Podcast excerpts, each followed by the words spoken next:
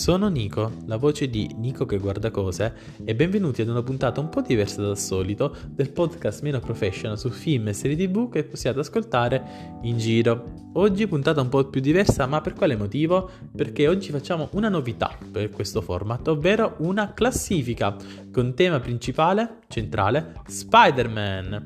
A meno che voi non abbiate vissuto nei scorsi set- giorni, ma io direi anche settimane, eh, su Marte eh, sapete che settimana prossima finalmente esce l'evento dell'anno, ovvero Spider-Man No Way Home. E quale migliore occasione quindi di elencarvi la mia personalissima, ripeto, personalissima classifica di tutti i film con protagonista l'arrampicamuri preferito e più famoso al mondo. In, diciamo che mm, la classifica è in ordine decrescente, così il meglio ce lo teniamo alla fine. Ottavo posto, The Amazing Spider-Man 2 e il potere di Elettro. Wow, che sorpresa, vero? Non lo rivedevo da un po', e da un bel po', da tanto, e lo ricordavo meglio. Ecco, questa frase con i film Amazing tornerà più volte, devo dire. Da dove partire? Oddio, partiamo dal titolo. Il potere di Elettro. Ma davvero? Il villain che, il, il, il villain che dà il titolo appunto alla pellicola, che compare sì e no in tre scene, e quando compare di certo non è protagonista di sequenze memorabili. Per continuare a parlare di villain di questo film, Lord Goblin di Harry Osborne, se è possibile ancora peggio, ma almeno non dà il titolo al film, quindi è una scusante in più che gli do. Però orrendo, eh, orrendo. Il rapporto tra Harry e Peter, insomma, è inesistente e non si percepisce minimamente il, il legame di infanzia che in teoria ci viene detto solo a parole, quando bisogna in realtà nei fatti mostrarlo, ma questo non avviene. Una noia mortale, fase centrale inesistente, eh, è la parte di primo atto dedicata ad una sottotrama, quella dei genitori di Peter, che ancora oggi mi chiedo in quale direzione sarebbe andata a parare con il, con il terzo capitolo, poi cancellato, giustamente. Parliamo di cose fatte bene, dai, la morte di Stacy, interpretata da Emma Stone, una grandissima Emma Stone, credo sia una delle cose più emozionanti, non di questo film, ma dell'intera saga di Spadey Peccato però sia davvero l'unica cosa decente che non rialza totalmente il film. Settimo posto, The Amazing Spider-Man 1. Ecco, riprendo la frase con cui ho iniziato in precedenza. Lo ricordavo molto meglio. Attenzione, però, siamo distanti dall'obrobio del capitolo successivo, ma alcune avvisaglie c'erano anche qui e c'erano tante, tipo la sottotrama dei genitori di Peter che, di, cui ho, di, cui ho, già parlato, quindi andiamo avanti, next. Spider-Man però qui è molto più centrato ed è una cosa positiva visto che era anche la presentazione a grande pubblico di Andrew Garfield, uno Spider-Man che diciamo che preso lui come personaggio tolto dal film mi piace anche parecchio, questo lo dico. Anche qui il grande pregio è il legame tra Peter e Gwen Stacy. Aiuta il fatto che i due attori ad interpretare i ruoli all'epoca dei due film stessero davvero insieme nella vita reale. Infatti la chimica tra Andrew Garfield e Emma Stone è meravigliosa. Poi adoro la, adoro la scena del branzino, vabbè, piccola parentesi. Altra cosa positiva di questo film è la sequenza finale dove la collaborazione con la polizia di New York rende viva e partecipa la città stessa e dei suoi cittadini bambini, il che è una caratteristica molto importante del personaggio di Spider-Man. Quindi tutto sommato non è male. Sesto posto, Spider-Man 3. Terzo capitolo mh, mm, dei film di Sam Raimi ed indubbiamente è quello con più problemi, ma non è assolutamente il disastro che si legge in giro. Oh, io mi ci diverto un casino ogni volta che lo rivedo, forse è uno dei film che ho rivisto di più. Può darsi che i motivi siano sbagliati, ma intrattiene alla grande questo film. Forse per le, non so, per le scene trash ormai è diventato un cult, tipo Vabbè, la scena del balletto di Emo Maguire che adoro, vabbè. Ogni volta che compare io, io, ballo, io ballo insieme a lui. Oppure la scena con il signor Diktovic, la fito, adoro. Nel film è presente anche uno dei migliori villain, a mio gusto, ovvero l'Uomo Sabbia, che mm, è cattivo perché deve esserlo per il bene della sua famiglia, in particolare per curare sua figlia. Ok, sì, Venom è un po' over the top, lo ammetto, ma è sempre un Venom migliore della trasposizione recente di Tomardi. Ridatemi quelle di Brock se proprio dovete, ma ahimè, non sarà così. Ci dovremmo subire Tomardi ancora per molto tempo. A differenza della saga Amazing, qui il rapporto Peter e Harry Osborn è ben fatto ed è molto credibile. Infatti la svolta che prende in questo capitolo, visto che è stata sempre ben costruita nei film precedenti, ha un suo perché, ha una sua logica e quindi da me apprezzata. Mary Jane sembra insopportabile, ma quello è il mio problema con Krister Dust, quindi va bene così. Quinto posto, attenzione. Quinto posto a Spider-Man Homecoming. Primo film targato Marvel Studios di Spider-Man e direi che come immersione va più che bene. Tom Holland si dimostra in gamba per quello che deve fare, ovvero uno Spider-Man quindicenne che vuole a tutti i costi giocare con i grandi, ma che crea solamente casini, appunto, perché di esperienza ne ha zero. Mi piace il fatto che partiamo già in media res, ovvero quindi niente morso di ragno, né zio Ben, cavolo, quell'uomo è morto più dei genitori di Batman a momenti, quindi va benissimo così. Siamo all'interno del Marvel Cinematic Universe e ci sono molti aspetti che ci portano dentro a questo mondo, e fatti bene soprattutto.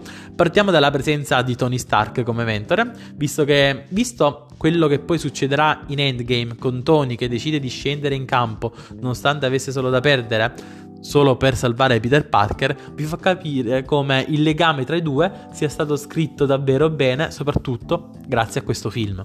Pensateci che Endgame vi siete emozionati grazie a Spider-Man Homecoming, tra le altre cose ottimi comprimari, Happy Hogan su tutto, ah, io adoro Happy, e un villain interpretato da un meraviglioso Michael Keaton, anch'esso cattivo per colpa eh, in maniera indiretta di Tony Stark, quindi altri collegamenti ben fatti con eh, tutta la sua backstory al Marvel Cinematic Universe. Cosa chiedere di più come primo capitolo? Nient'altro.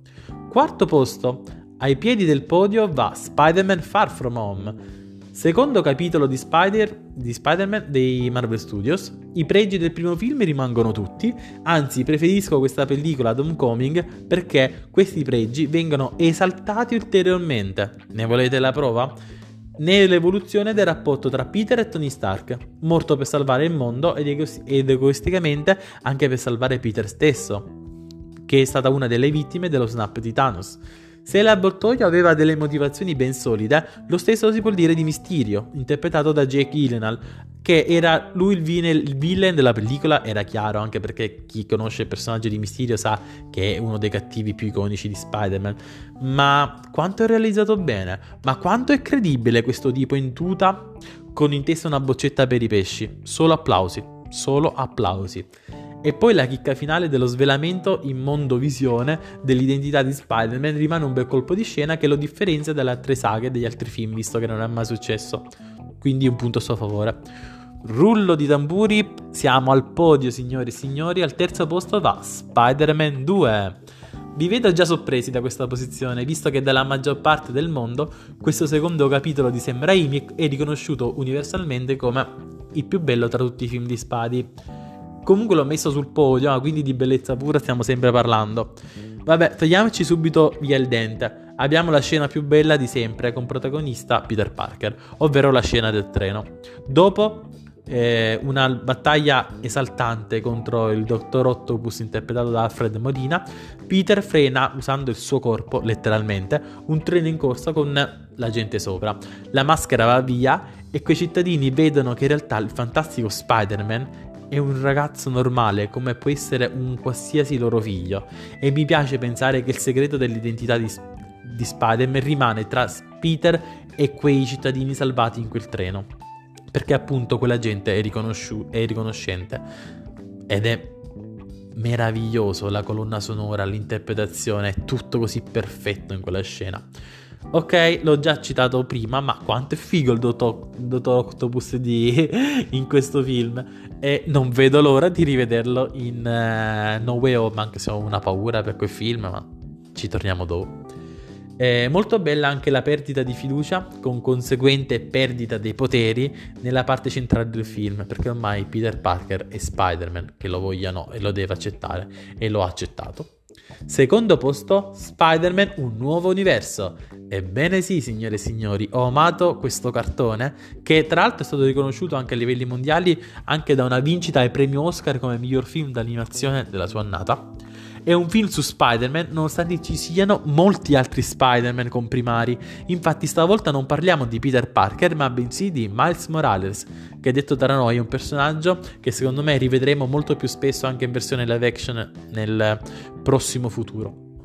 Il pregio più grande di questo film è che tutti gli Spider-Man presenti nel film servono ad elevare e rendere importante il, protagoni- il, protagonista, quindi Miles. In questo film sono presenti delle chicche niente male, come tutte le citazioni messe a video su schermo dello Spider-Man di Sam Raimi, oppure dalla profondità con cui hanno arricchito il Peter Parker più, matu- più maturo presente nel film. Kingpin mena forte, quindi va benissimo così. Davvero, non lasciatevi frenare dal fatto che sia un film d'animazione, perché merita davvero tanto. Dal punto che io lo lo considero il secondo miglior film su Spider-Man. Ed infine, al primo posto abbiamo Spider-Man. Il, primis- il, primissimo film di Sam Raimi, il primo amore dove tutto è cominciato. Molto probabilmente non sono stato oggettivo, ma a volte bisogna dare ascolto al proprio cuore. Il film che ho visto più volte, il film di cui ricordo a memoria quasi ogni fotogramma. Per me rasenta quasi la perfezione è l'inizio di tutto e se non cominci bene non puoi manco pensare di andare avanti. E cavolo se hai cominciato bene con questo film. Se oggi abbiamo così tanta attesa per No Way On è per merito del primissimo film di Spider-Man. Iconica la scena in cui Peter salta da un palazzo all'altro la prima volta. Iconica la morte dello zio Ben. Come iconici sono tutti, e dico tutti i momenti con il Green Goblin interpretato da Willem Dafoe, personalmente il mio villain preferito.